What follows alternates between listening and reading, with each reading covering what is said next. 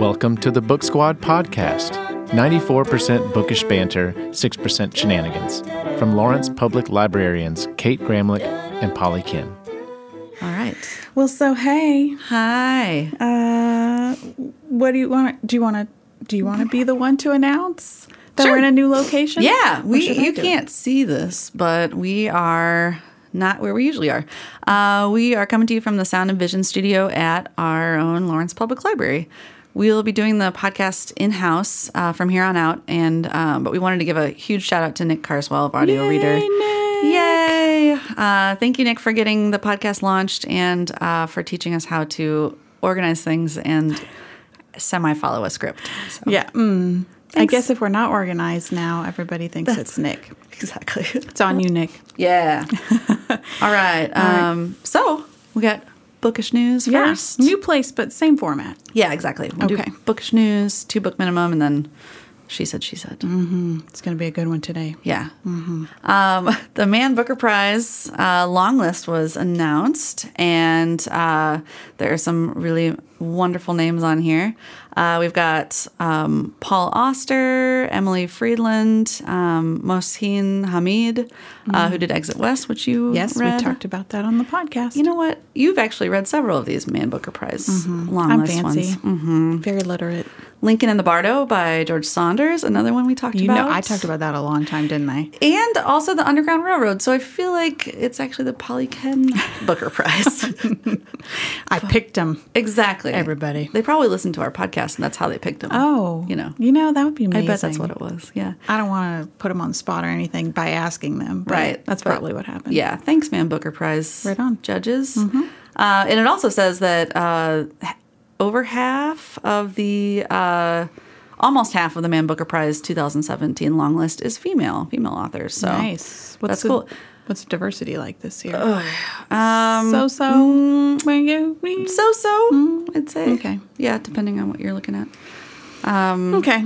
But We didn't do the metrics on that. but- No, we did not. Okay. But uh, another piece of exciting news uh, is that HBO and uh, Mr. George R. R. Martin are producing Who Fears Death by Nnedi Okorafor. Um, and we've mentioned her before um, for her book Akata Witch. Uh, but Who Fears Death is going to be turned into a miniseries.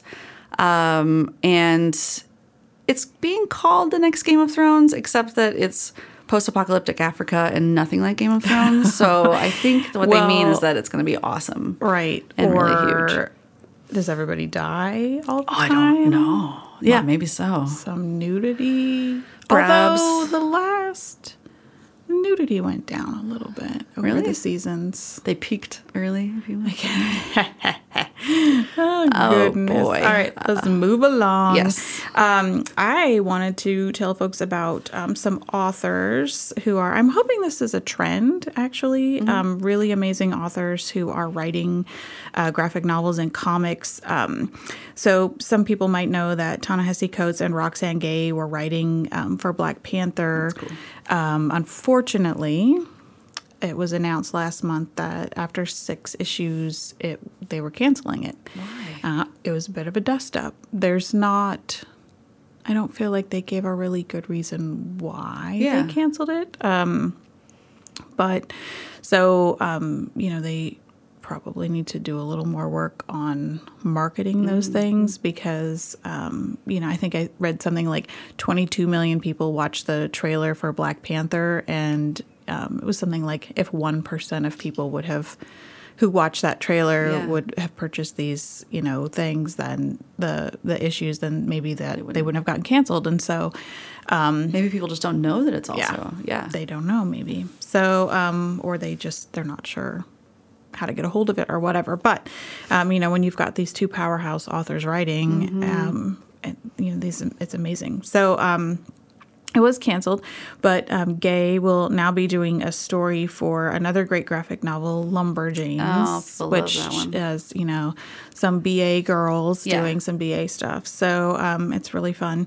And then Rainbow Rowell, who um, typically writes YA, she's writing a monthly um, comic for Marvel called The Runaways, which follows six teenagers who find out that their parents are in a secret supervillain club called The Pride. and their whole plan is to destroy humanity. And of course, these kids are like, mm, we can't let our parents do that. I know. So they revolt and um, Parents just don't understand. but they don't. How about how important having a humanity is? is. Yeah, exactly. oh my gosh. Mm, yeah, so Well, that'd be fun. I know that seems like it's going to be pretty fun. Um, and then also, August is Read a Romance Month. I thought everybody should know that in bookish news. So, um, if you're a regular romance reader, celebrate. Yes. And if you are not a regular romance reader, maybe go outside of your comfort zone. I'm going to actually talk about two romances as part of my two book minimum today. I'm actually doing three books. Oh my I know, I'm sneaky. Um, so maybe I'll give a couple suggestions for romance. Great. Maybe I'll give him a shot. Okay. Well, then I'll just jump right into talking about them then. Two book Um, minimum time. two book minimum time, right. except for um, three. This Three. So uh, the first book that I want to talk about is Public Relations. Um, it's written by two women, Katie Heaney and Arianna Rebolini, and it came out this year in 2017. Um, this book was suggested to me by Meredith, who is, I'm a romance reader. Meredith is also a romance reader. Um, and we sometimes have very different tastes, but she suggested this one, and it's pretty sweet. It's about Rose Reed. She's an up and coming music PR agent, and she gets unexpectedly put in charge of Brit sensation um, Archie Fox's reboot. So think of. Um, uh, was Harry Styles? In fact, I in fact I believe this book came out of some fan fiction written about Really? yeah, um, about was it One Direction? Oh, we had to ask Meredith. She's the She- resident I think expert. it, I believe it is one D. One D. Um, so um, Rose suggests a fauxmance between Archie and indie star Rhea. Oh. Um, but as she works her magic, she struggles not to be charmed by Archie, who also seems to be sometimes charmed Oh. by her. So, um, but you know. He's just charming in general. Sure, So is yeah, it so real? how can you- yeah, how can Is you trust him? real? Yeah. I don't know. So the thing I, I liked about this is I thought it was really good insider info about the PR machine. I mean, I think that these two authors um, kind of work a little bit in that, you know, milieu, and so they sort of see it. Yeah. Um, so I liked it, but maybe I, I kind of didn't like it too because I didn't want to know that they like made up fake romances. yeah, they manipulate us so much. Oh, they play us like fiddles. Yes. Um, or violins. I don't know. That's Which the one? same instrument. Um, that's not what our violin teacher would say. So, um, so yeah, it was a little like, oh man, I don't. They really, Yeah. I mean, They've just exposed- down to you know down to like, you know, they hire the paparazzi to like do a certain thing, and they orchestrate, you know, people showing up at the same oh time, and goodness. they they pick what you're going to wear at certain times and they like pre-script everything that you say. I mean, I guess that doesn't it makes sense, but it's also a little like Yeah, Oh, nothing is, anything authentic. even nothing real? is real. It's all Yeah. phony. yeah, it's all oh, a little prequel. um, so it did. It felt a little like, am I being? Have I been cheated this whole time? I don't know, but Maybe. Um, I liked too that it was sort of an unusual setting for a romance. It was just a little different. Um, and I think that the authors did a really good job writing characters um, who, like, how you would actually be in your 20s. Um, you're out there hustling, you're trying to make every move count. Um, sh- you know, she's in a field that isn't necessarily dominated by women, um, but she's also trying to stay social and you know maybe meet someone. Tinder makes an appearance, and you know it's very of the moment. Um, not that I understand anything about that life. when I was in my twenties, there was no such thing as Tinder. You were Or diapers. barely and- computers hardly when I was in my 20s. Um, but it was, I thought it was just a sweet and light romance. Um, but it also kind of gets at that dirty underbelly of being a woman in this industry. Cool. And That sounds interesting. so, yeah. But if, um, another book that I read just this summer that is actually uh, a good counterpoint to this one in some ways, it's called Dating You, Hating You by Christina Lauren, who I, she writes, cont- well, actually, not she, they, Christina Lauren is actually a writing team of two women as well as this one. Um, and they, she writes a, um, I like her stuff. It's contemporary. I didn't think I liked contemporary romances, but I like hers and they're very spicy. Okay. Very spicy. Just FYI to anybody who wants to try them out. Um, uh, and that's about the movie PR world. And so um, mm. it's a it's not the same premise, but it's you know two people and they're They kind of they have this meet cute at a party, and you think they think, oh, this is I've been meeting a bunch of duds, but I really like this person. and then like right after that happens and they think maybe like they might have something, their PR firms um, get merged together and they're both up for the same position.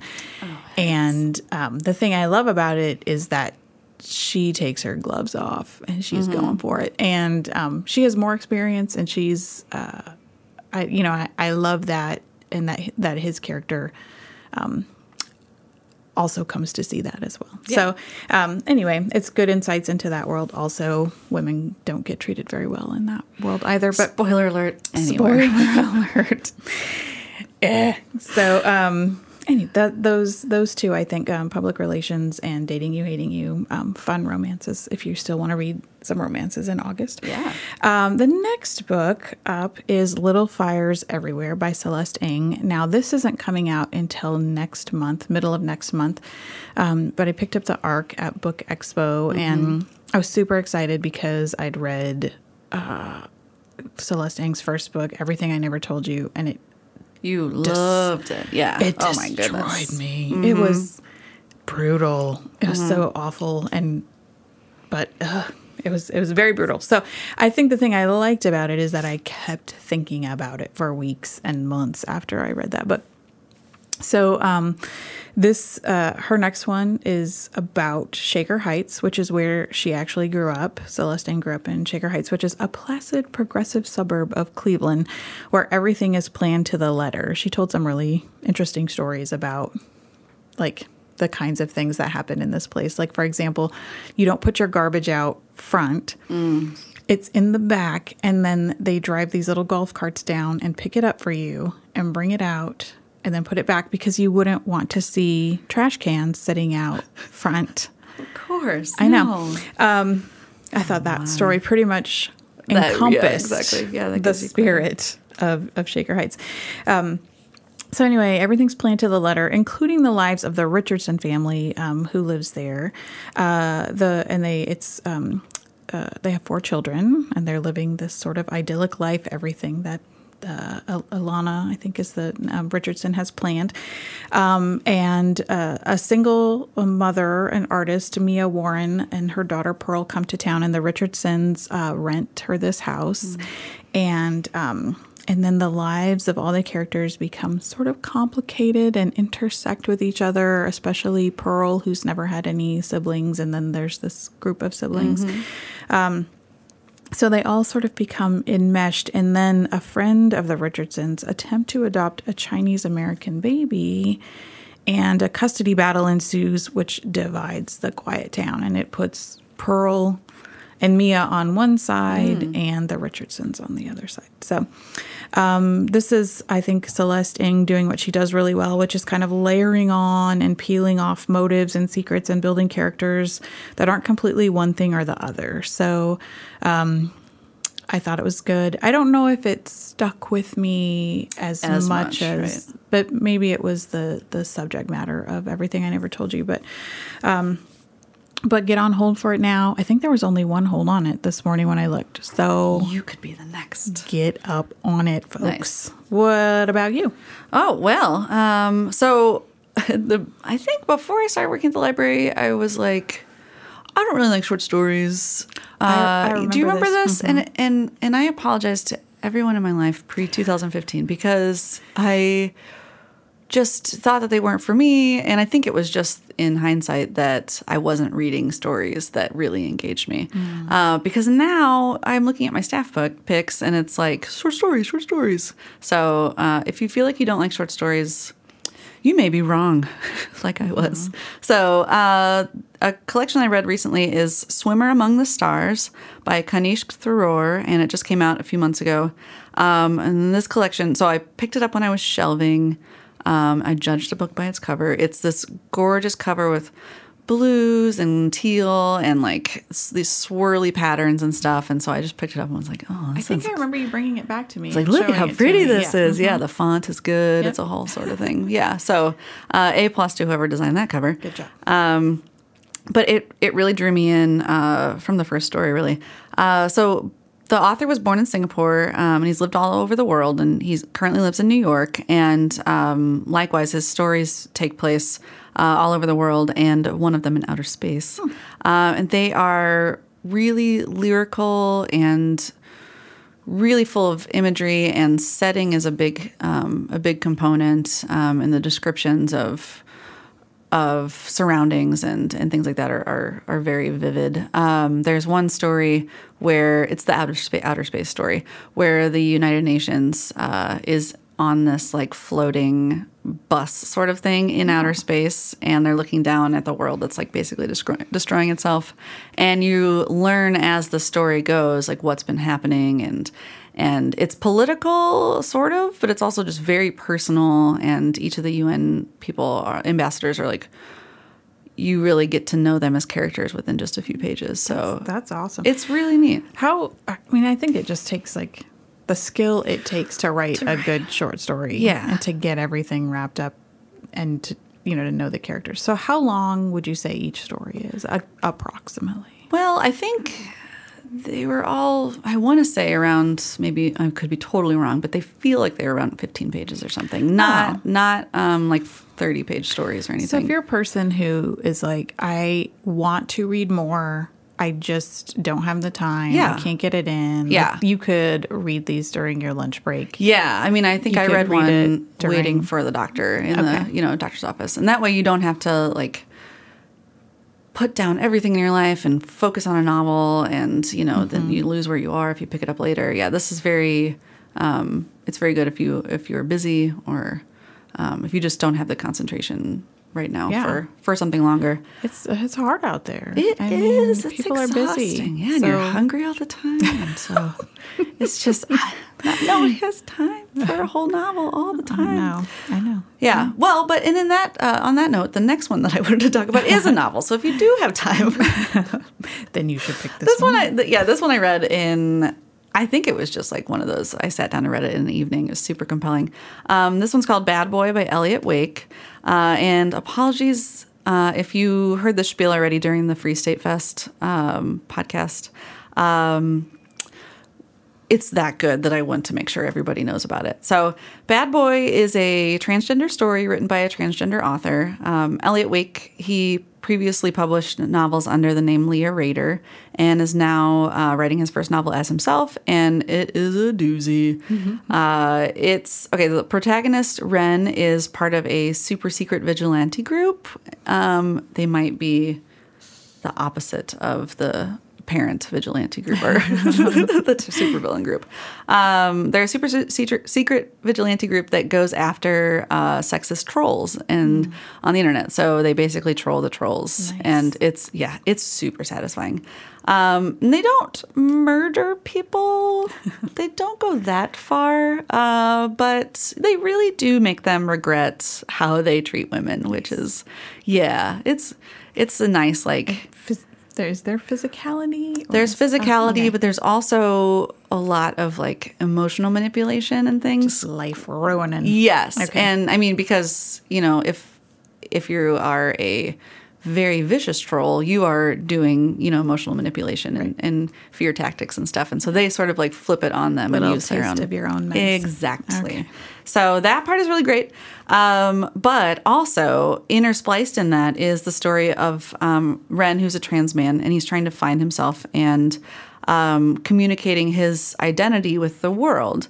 Um, he does these little vlog entries, and so par- some of the chapters interspliced are um, scripted versions of his vlog entries and uh, like video updates and uh, he talks about like going on T and um, doing top surgery and things and so he's reaching out to Going on T, you mean testosterone, testosterone? Okay. yes yes Okay. um, yes and i i knew what that meant but i learned a lot in these scripts um, and but it wasn't like it didn't seem like uh, too academic or anything like that. It was just kind of someone saying, "Here, this is what I'm going through. This is what it feels like. This is what physically is like," and uh, and I think the combination of this really captivating, intriguing uh, revenge sort of thing combined with uh, the personal narrative is is amazing. I really really enjoyed it. So um, there is some steamy sex and some harsh language. So check it out if that is your thing, but don't if it's not. So Okay, so that was two book minimum. Uh, we featured public relations, um, and then I gave you a little extra dating you, hating you action. Um, Little Fires Everywhere by Celeste Ng, Swimmer Among the Stars by Kanishk Tharoor, and Bad Boy by Elliot Wake. And all of those books came out this year. That's pretty good You'll of be, us. you'll be on the forefront if you get that Man action. Booker Prize next year. That'd be awesome. Right on. All right. Okay, so are we ready for to do some she said she said? Yeah, I'm a little nervous about this one. Okay, well, you know, uh, historically, Mm-hmm. in our long podcast history Dozens and dozens. of, you know, some some number, um, we almost are always on the same page. Uh-huh. And so this time we decided to because it's almost back to school time. We wanted to pick a book that we were forced to read in high school, um, and that um, because we like to torture ourselves, we both decided on a book that we hated, when we read it, uh, which is Catcher in the Rye by J.D. Salinger. classic. Oh Yeah. yes. Um, so, do we still hate it? Let's find I out. don't. Let's find out. Ah, I don't even. I don't even know where to start. Well, I think the book is fresh for both of us because we just finished Just reading finished it just it. last night or the night before. Uh, so a lot of these feels are very uh, physical for me. Like I, I have like a visceral emotion to reading this book now that I didn't you? before. Okay. Yeah. Um, how how did how do you feel? What are what are some of your initial? I think you know maybe what we. I think I told you this is that I. Um, I couldn't really remember exactly what happened in the book. Like, so then as I was rereading it, I was picking out like, oh yeah, I remember that scene or I remember that scene. Not, but I still couldn't, I couldn't have told you at the beginning what, how it ended. Yeah. I could not. Um, but I just had that visceral sort of feeling of, I hate, Hate this guy. Holden Caulfield. Right. Like, and I have friends who are like, I love this book. It changed my life. I love Holden. Uh-huh. And you're like, what is wrong with you? right. I what is wrong with me? Whatever. Yes. I mean, it was really, I had a hard time like separating out like what might, why someone would like that character Uh-huh. or this book, and then, then what I thought about them as a person. Right. So, um, Yeah. which Well, was hard for me. You hated him because Yeah. I mean he's a spoiled. I mean on the surface he's a he's Yeah. a, a spoiled brat. He's, he's So, and just, you know, P.S. everybody, we're going to spoil the book. okay. If you haven't read Catcher in the Rye, right? so one of my favorite one of my favorite podcasts is Overdue. Yeah. It's these two guys who talk about books that you should have that they should have read, you should have read. And they have a little thing at the beginning where they just say spoiler, Spoiler. and also you should have read this already. So um but honestly, there's not a whole lot to spoil. I mean, there's not It's not a plot driven. it's not plot driven at all. There's um so you know the novel opens with Holden um getting kicked out of his now fourth I think so. private school Yeah. And he's you know there he knows he's he's leaving. He's not really i think he's leaving in a couple days. And he's supposed to be i don't remember this is the weekend. He's supposed to be home on wednesday. Um and was this in pennsylvania? I don't remember. Mm, Yeah. somewhere. just say that. um and his you know his He's from family's New in new York york. uh-huh. So he um he just up and leaves so this is like he just decides to up and go Mm-hmm. because, Because what's the point? he's had it he's had it with these phonies Mm-hmm. he's had it with these uh b words yes, all sorts he of things. says he says that so um he he's just he just up and goes like he Because he flunked out of four or five of his classes. You Right. know. So what's the point? Yeah. So I don't. I mean, to me, that's just to me that starts the cascade of events that w- that I don't understand about about the mind of Holden Caulfield. Like I don't I this is the thing that I think I didn't understand when I read it in high school. In high school what I thought was you have this amazing opportunity. You Yeah, come from a a, wealthy privilege. Uh-huh. family who loves you and who is like sending you to these amazing schools and you keep screwing it Yeah. up like on purpose it seems i mean you Mm-hmm. like as you read the novel i just i kept getting whiplash of like you know yeah. he would just go back and forth back and forth between like maybe some kind of insight that made sense and then follow it up with an activity that made absolutely no sense to the insight he Mm-hmm. had where he would like he was just sabotage himself but you know as also you know this is a first person novel. He's telling the story. He's an unreliable Mm-hmm. narrator. So you don't really understand i i never really understood. And so now i mean i want you to talk about this too. Like the thing that i when i read it as a teenager i didn't really care if i understood i was just like what a Mm-hmm. wrong jerk you? Yeah, Like, yeah. such a jerk Yeah. I mean, misogynist, you know, all sorts of things. Um, mm-hmm. and he has some things that happened to him Uh-huh. that we can discuss that at the time, yeah, I was like, fine, that's awful, but whatever, you're still a jerk. But now, as an adult, I can sort of pick those things Uh-huh. apart a little bit more and say, you know, wow, there's probably some mental health issues Oh my God. at Yeah. play here that are not that, being yeah. addressed. Um, but I think he was also still a jerk. I mean, Yeah, but and and also like looking back, I I'm sure I was never not the most pleasant person all the time. I was teenager. always a nice kid. Oh my god.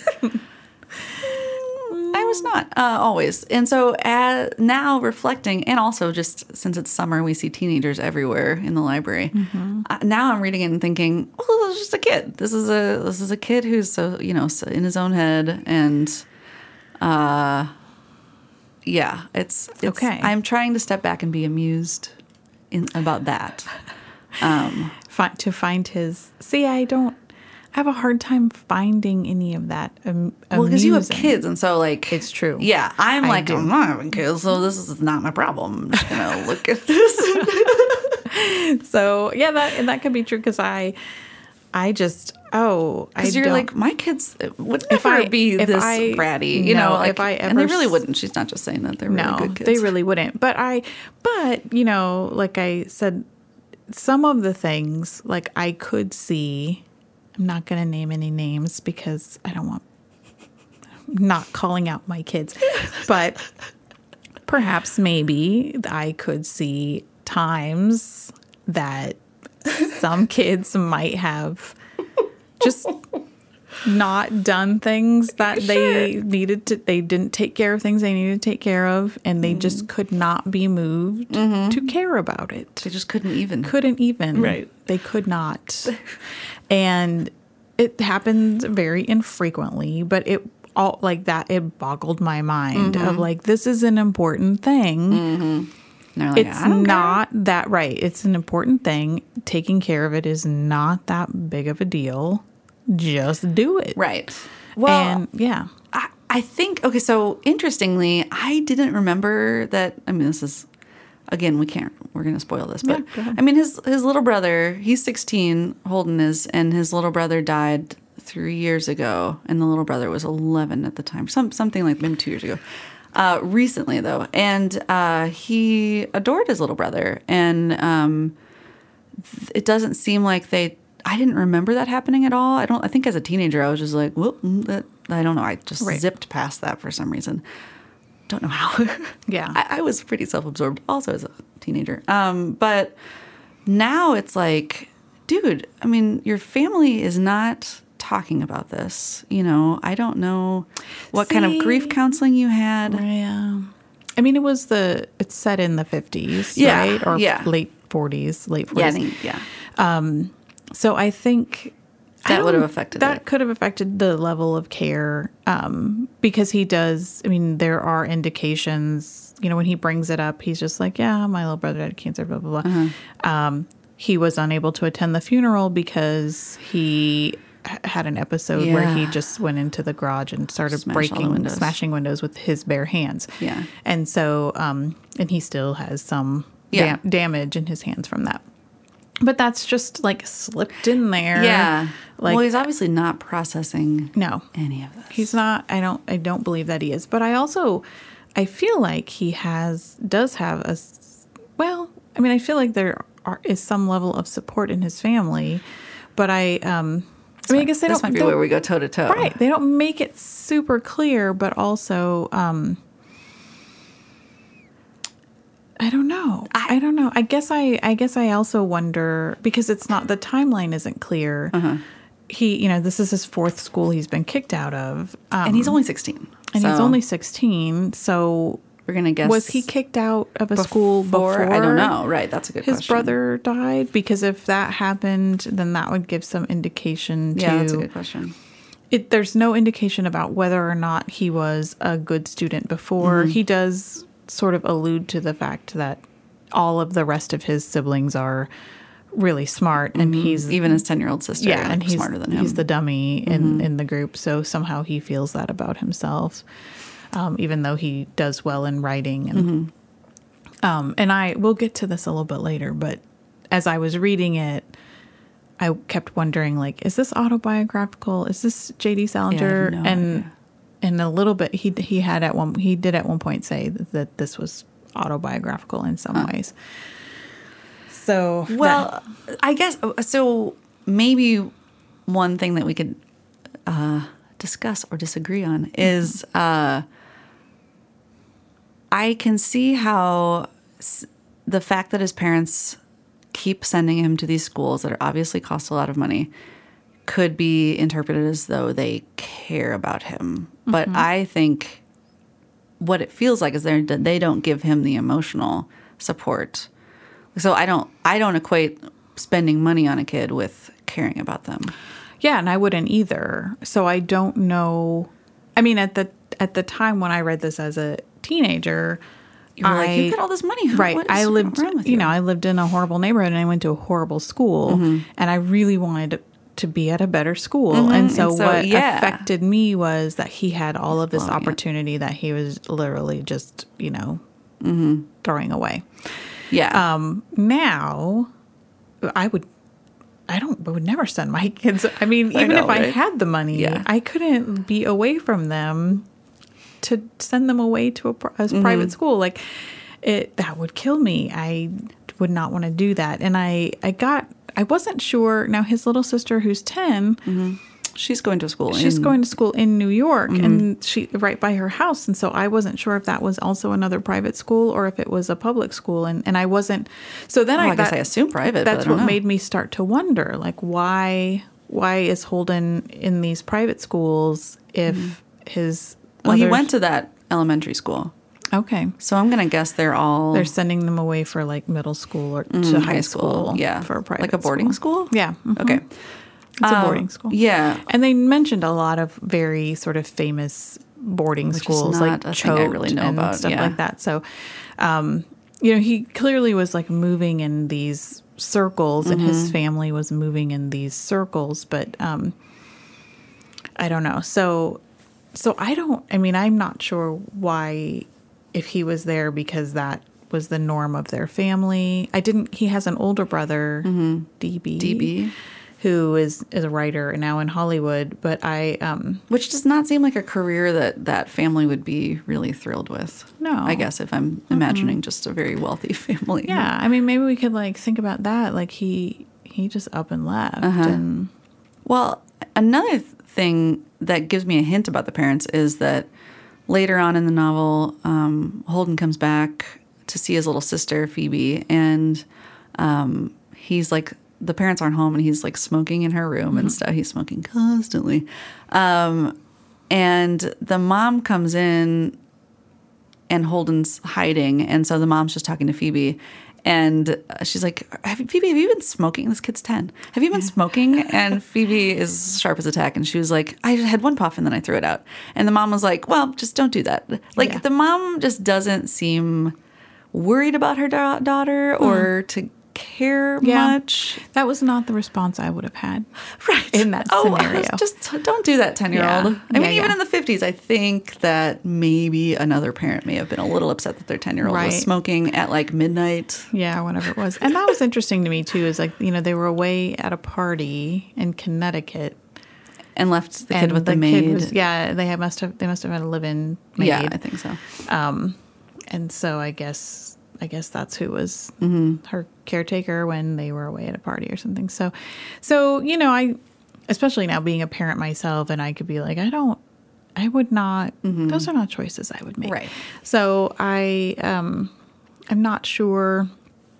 Now I'm not sure how to unpack like what Holden's life is like, Mm-hmm. and you know, um, I mean, his obviously his older brother, you know, was doing okay, and his younger sister was doing okay. You know, um, Yeah.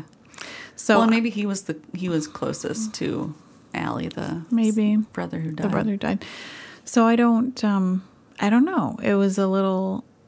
It's it because it's an unreliable narrator. Mm-hmm. It's a little hard to to decide now that how much I hate him.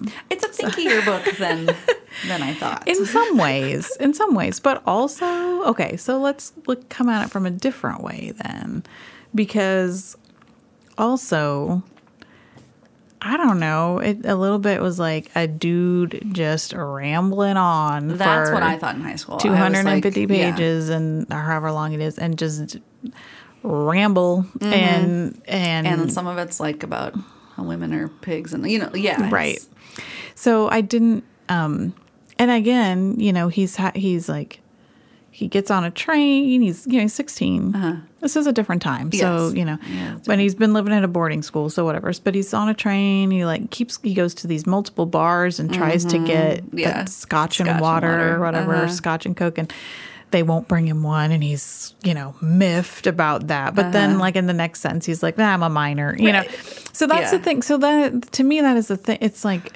constantly his brain is like in a constant whirl and you're just watching it kind of swirl around and re reading about how much he hates phonies and Uh-huh, how but much he hates you know what like he hates this person he hates that person. And like when you meet his sister you know you're thinking like uh, you know, what an unpleasant person.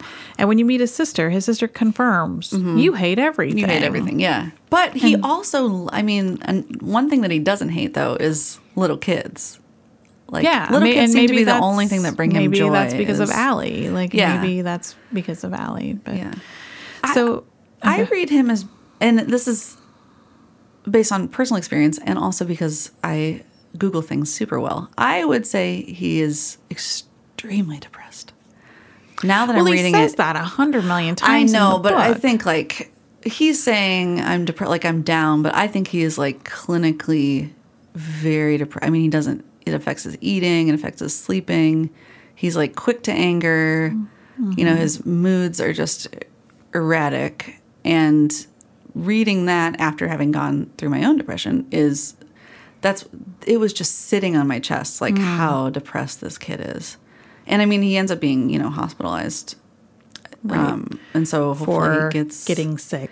Yeah, hopefully is. he gets the- he said he almost got TB or something like that. So Well, but I thought, I thought he was. I get. Oh, you know what? I think I read it as though he was like mentally hospitalized, but that is not it. Oh, I wish he would have been. Well- he should be. I mean, I think this kid needs some help. yeah.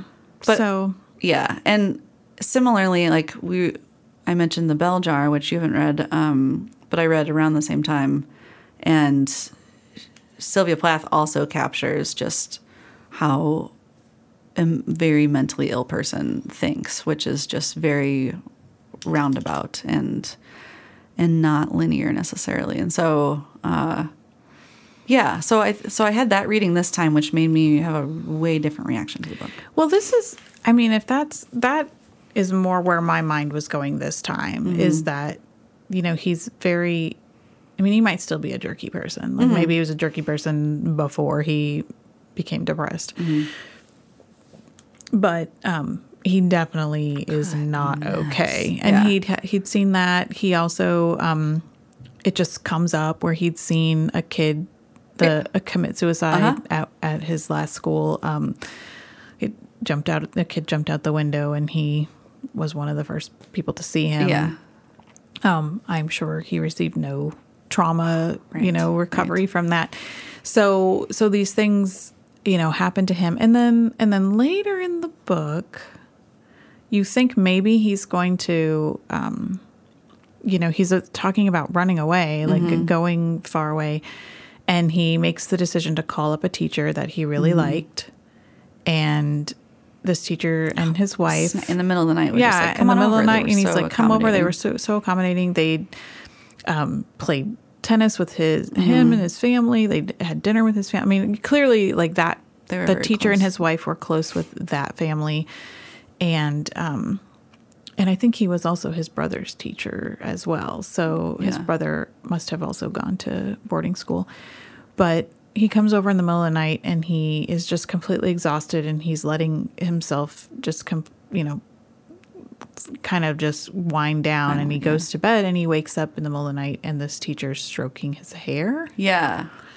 and the teacher's drunk like Uh-huh. you can you know the teacher had been drunk they had been having a party entertaining or whatever I, I don't. What? Yeah. and what do so you think? i don't know i was trying to you know Because he flips out, leaves. thinks- right, But and he then says, later uh, he's like, "Wait, Right. actually, maybe he wasn't." right because he was like all this. Mm-hmm. perverty stuff has happened like 20 perverty things have happened to me or something like that and you know he he when you when you read the book he super exaggerates everything like everything happens a hundred million Oh, yeah, times or a exactly, billion hours or whatever you know so you're not sure if like really did that really happen but then you know i i mean i think of the times when like i've gone in to see my kids sleeping when i you know Mm-hmm. if they've been sick or whatever and i've gone in to check on them um you know i would definitely like stroke their hair and you know whatever so um And I don't. I don't know. I just. I. It would might be. It might be weird if, if it, uh, obviously if a teacher was doing that, but also if that someone was that close with your family. I mean, I think and it- really worried about you, and they didn't have their own kids, and you were like a kid Yeah, to exactly. them. I don't know yeah, I know. I feel like what happened. I don't know. I feel like it was probably innocent. I feel like there are some things that could have happened instead that would have been less innocent. You know, I Right. I not for podcast ears, but I can imagine, you know, Yeah. something that would make it more obviously perverted. Well, I was just mad at JD Salinger because I was like, just But cut him a break. yeah, I know. Let this be the place where he lands and then gets better. Yeah, and then nope. And then no. Well, we have no idea though. So, well, do you want to talk about JD Salinger? Yes, I do actually. Well, first, I let didn't me let you do it. Let me say, she would not let me talk about JD Salinger, you guys, before. because I want to. I want want- you to get my real reactions. yes. um, because we've had a history of being disappointed by authors. Yes. So, anyway, um, I just want to. I, I did. I did mention that you know he said this was sort of autobiographical, and that um, if you did not know this about Catcher in the Rye, that it was um, it was very popular when it was first published, and then it kind of went back down again, and then it, it came back up again in the 70s. Um, several high school teachers, like all these high schools, were uh, assigning it, and but also um, teachers who were assigning it were being forced to uh, they were fired or forced to resign um, because of the book. So uh, a 1979 study of censorship noted The Catcher in the Rye had the dubious distinction of being at once the most frequently censored book across the nation and the second most frequently taught novel in public God. schools. So um, after Of Mice and Men is the first one. So. It was definitely, uh, but this I thought was really funny because it is it keeps getting banned. So a Catholic World reviewer um, called the quote excessive use of amateur swearing and coarse language, and according to one angry parent's tabulation, 237 instances of "g damn." No. 58 uses of the of the synonym for a person of illegitimate birth, Uh-huh. 31 Oh. Christ's sakes, and one incident of flatulence constituted what was wrong with Salinger's Wait, but book. then also the F word. They even they skipped. Oh, yeah, that By happened. the end of it, yeah, it's all over the That place. did happen. Like funny. two. Well, it wasn't all. Maybe it. the person was like, I can't even count that. I'm just not even. I can't. I didn't even get that far. Yes, exactly. I put the, had to put the book down. It was well, burning my hands. flatulence aside, I think. It was. It was a very. That is an interesting thing about this book to me, and apparently this was a turn Mm-hmm. in the way people were writing books. Like that's this was a new thing Mm-hmm. when it was published. if that was amateur swearing, what is professional swearing? know. but Holden's voice, like at times, is it's kind of irritating over and over again. His like, Uh-huh. Like a teenager. It's like listen, yeah, it is, and you know, bump and all like everything. Oh, I know. Is, you yeah, know, yeah. uh, and he always says like putting- I and somebody else. Yeah. Yeah. Yeah. So it's like irritating, but you're definitely feel like you're listening to it gets in your a teenager sort of and you feel like you're definitely of the moment like this is definitely late, Mm-hmm. Yeah. late 40s early 50s sort of slang and how how Mm-hmm. when i watch a movie from that era and those people are talking to each other what do you mean pal Yeah, You yeah, know, yeah. i mean like that's, a how the impression. it's in this oh thanks that's how it is in this book and so Yeah. He, well, I mean, he nailed the voice. I Yeah. think. that Whether really or not we like me out. Yeah. you know I like chocolate this. sodas knock me out like you know yeah that's what it was about It was really good. It was thanks. So um anyway, I guess we can we'll talk about Salinger and then we'll and then we'll give our finals. But um so Jerome David Salinger, uh January 1st, 1919 to January 27th, 2010. Um so he uh the thing about him that was interesting. So the thing is that he, I guess he was married three times, and in between there, he had a little thing with Joyce Maynard, who who is an writer. author, yeah, the writer, and who wrote a. He was she was with him for like ten months when she was a freshman at Yale, and he was you know significantly older. Maybe he was teaching there. I don't know, but In um, a power position. at least. and um, apparently he was pretty abusive and controlling and um, in all of his relationships and his daughter also his daughter wrote a book not that was not very flattering to him and joyce maynard wrote a book that was not very flattering to him about how he was very controlling and and forced the women he was with to do things you know against their will and so so there's that Yeah, I think if you would have told me about that before, I would have been like, "We're not reading this." we're book. not reading this book i know i know Why are we teaching? Okay, that's that's a long podcast discussion. We can have another time. a whole but other podcast discussion. So, but he, um, you know, and then and then at some point he just uh, went completely recluse Oh, right. Yeah, and yeah. and moved out. Um, I can't remember Vermont or something. He had a, a acreage and and just stayed out there and and stayed away from the public eye. Mm-hmm. And people kept trying to get the rights to make this into a movie, and he would never give them up. Um, and so I don't. It's not been made into a movie, and um, which I kept thinking, like, is there a movie of this? Yeah. And uh, apparently, there's not. So, uh, and then you know, he's he kept writing until the end, even though he went. Mm-hmm. You know, so there are. I believe there are several manuscripts of his that are planned to come out. did he want them the to come future. out after he died? Uh-huh. don't know if he did. I don't know. But um, but they're out there because he was writing all of the time, and so um, whoever the executor of his estate is, I guess, gets to make that decision now. But Mm-hmm. um, bottom line, Jerk. I don't know. If I A mean, bit of a jerk. right? If it's autobiographical, then then Holden is a big jerk. But Holden And that, also and that J.D. Salinger is extremely depressed. Yes, Both those things Both of be those, true. Yes, yes, both of those things could be true, and that uh, and that also. The thing is, I don't feel like I when I see discussions of this book, I don't hear people talking about that as much. Him Like- as a writer, like the no, the I mean, oh, no, the- uh, about Holden having a mental illness. yeah, I know. That's what I was. I'm that. I mean, we can't. We can't. I guess we should say, neither one of us is in a position to diagnose anyone. No, We're not. but I'll do it. yes, you will. But That's how I read it. Just that's how it felt to me, Right. Based on and that made me feel softer Mm-hmm. toward him and it, i still didn't understand why he made the decisions he made, and I still wasn't clear on whether or not he was making poor decisions Mm-hmm. before his brother died. And Right, that would be nice and know. maybe he was depressed before his brother died. I have no idea. No one knows. Yeah. nobody knows. You just have the snippet. Also, it's fiction. Yeah. you have the snippet of time, this little bit of time Yeah. where he's just wandering around smoking and going to bars and phonies and calling up girls yeah. and all- Good you know. lord, his payphone usage. Yeah. Yeah. So um I try it try if you read this as a teenager Try it again. and yeah. And you didn't love it, or maybe even if you did, Mm-hmm. try it again now Yeah. and see what you think. Maybe I'll reread the bell jar also. I should read it too. I never read it as a teen, as you said, so I don't know. but But, that one I liked, and so then I'm nervous about rereading it. yeah, I don't want to question things that I like. this is a problem. yes. But um, but this was interesting. It I'm glad an we did this. Yeah, I'm glad we did it too. It was an interesting revisit. Mm-hmm. Um, I don't want to.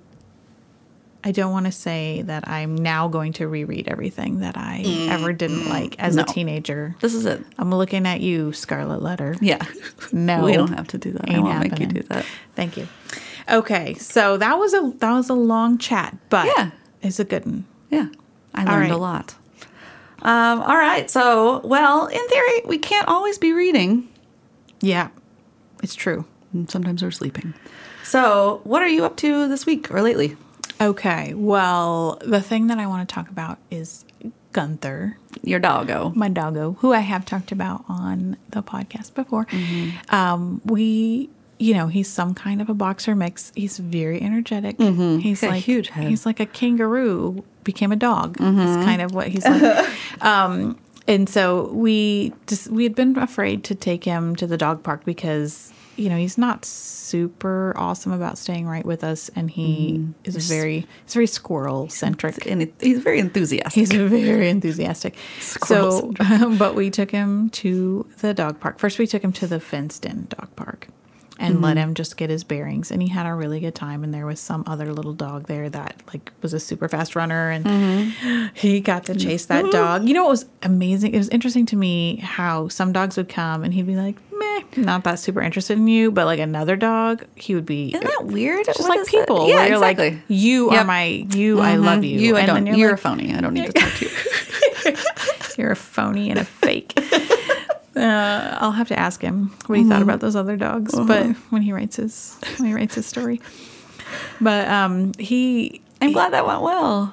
he had a good time, and then we took him over. Then we took him to the off leash, and he had a By great Clinton? time. Yeah. Mhm. yeah, they're right across from each other. Okay. Actually, one there's like a fenced in part, and then a not.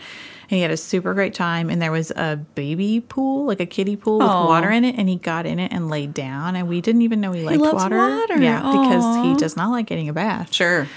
So we thought, eh, maybe he doesn't like water, but he does. Oh. Um, so so it was super exciting. Except for then I when I took him to the vet, then the vet was like, I see a lot of animals come in with bites from the dog park, and so then I was like, ah, then I, that dampened my enthusiasm a little bit. But he said, you know, just watch him, like be careful. And Gunther's a, you know, he's a big dog, but he's also like. Okay. Yeah, you know? yeah, yeah. Um, He's a so. Yeah, he just does not want to get into any scraps. So hopefully we could we'll try it again. Mm-hmm. So that's mostly what I've been doing. Also, I'm trying to figure out how to to paint my house. So if you come to the library and you try to check out Mm-hmm. any books that have anything to do with home design or They're all painting, gone. I've checked them all out, and I apologize. But they will be back soon. Paints are hard, man. It's I don't know why it's hard. Because there's so many good options. Yeah, it is. And you think, I keep telling myself, it's just paint. You can redo it. Yeah, but that's a pain in the butt. Yes. Yeah. That is the other thing I keep telling myself. yeah. yeah. So there you go. So make the right decision the first time. Whatever you pick will be good because you have good aesthetic. So Oh, thanks. I'll be excited. All right. Um, well, uh, in my own news, I just bought a truck. My own truck. It's very cute. It guys. is. It's, yeah. cute. It's a, uh 2005 Ford Sport Trac. Um, and Uh, she's real pretty. Quad cab, short bed, bed extender. Learned a lot of words. Uh-huh. the previous owner took really good care of care, care of it. I don't. It's just gendering a truck is weird, but for some reason I do want to call it a her. But she's like my friend. It's not like she's like my like my servant or something like that. Yeah, this is my friend, my, truck My friend, my truck. my friend Trekkie. Uh, but it's really exciting, and uh, I am up even higher than the truck that I was driving before. That was my boyfriend's truck, and so I'm just like, oh man, it's like truck deluxe. uh, so I'm gonna listen to a lot of country music in there. I'm really excited Yeah. for you to do that. and, but then put a lot of like progressive bumper stickers. So it's like if you hear the music, you think one thing, but then, bam. You know, librarians are always busting expectations. Exactly. We are saying. we are complex human beings. We are. It's a rich, rich tapestry. tapestry. yes. Um, another thing. So trucks, books, and then beer would be my my other hobby. Trucks, books, and beer. Trucks, books, and beer. Um, The Kate Gramlich story. yes. Uh, at Burger Stand downtown in Lawrence, um, and maybe the one, the other, is it Topeka location? Mm-hmm. Okay. Um, there is a beer club uh, where you you pay a little bit to get this little beer passport sort of thing, and um, when you try 30 different 33 different beers on tap at the location you write your little note and you get a little stamp and you rate the beer and stuff and then you get a um, burger stand uh, gift card and it's like 50 bucks Oh it's a it, it makes i mean you end you spend like a zillion million dollars on beer but then you're rewarded because i was gonna do that anyway so Yeah. and i've had some good beers oh my god so That's really awesome. yeah. So if you like beers, I think not everybody, not many people know about this club thing. So go check it out. Um, you also get a commemorative uh, beer stein thing. So it's, and that's just for signing up. Oh, So, that's cool. Yeah. Yeah. Is it like a Stein with like an actual lid? No, I shouldn't say stein. Because my neighbors like had a, a- beer Stein collection Oh, that I would that's always cool. go over and like flip, Yeah. flip, flip, flip, flip the lids, Yeah. and I think that irritated me. You them. flip their lids. Yeah.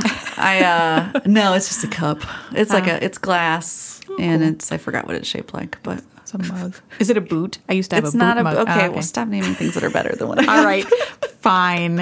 All right, I think that we've ra- have- we've yeah. talked about everything today. So we're gonna- What is, well, what's coming up at the library? Just real fast. Oh, We haven't talked about everything. Well, okay.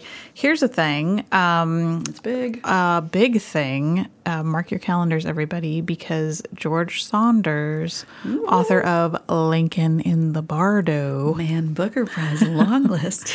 is coming on October 10th. Um, he will be here probably 7 p.m. I can't remember the time, but everything we do is at 7 p.m. Yes. So, yeah.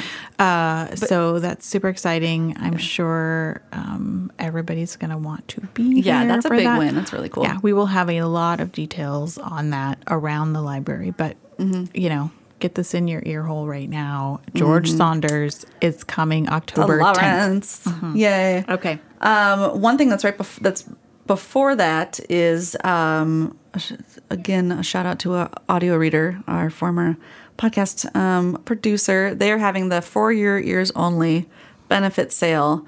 Um, and that is on Friday, September 8th and Saturday, September 9th. Um, Fridays in the evening and Saturdays most of the day um, at the Douglas County Fairgrounds. And you can go to reader.ku.edu for more information. But it's really great, and Audio Reader needs all the help um, that we can give them uh, after budget cuts. So, True story. so go buy some, as Jim said, go buy some records that you'll play once. But do it. For a good cause. And Jim, everybody, is Yeah. our new producer, Jim Barnes. He's and somewhere around here. He's somewhere around here. Hi, Jim. And he's gonna really have to wade through a lot. Yeah. this particular episode. Yeah. So We made it nice Hats and long off for to him. you, Jim Barnes, Yay. new producer and LPL studio manager. Yeah. All right. Well, All right, happy that's- reading. That's it for this edition. Yep. Happy reading. Jim.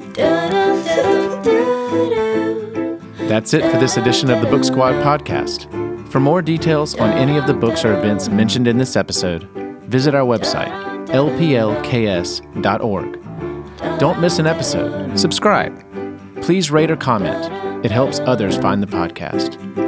Our Book Squad librarians are Polly Kim and Kate Gramlich. Our theme music is by Heidi Lynn Gluck. I'm Jim Barnes, and this has been a production of the Lawrence Public Library.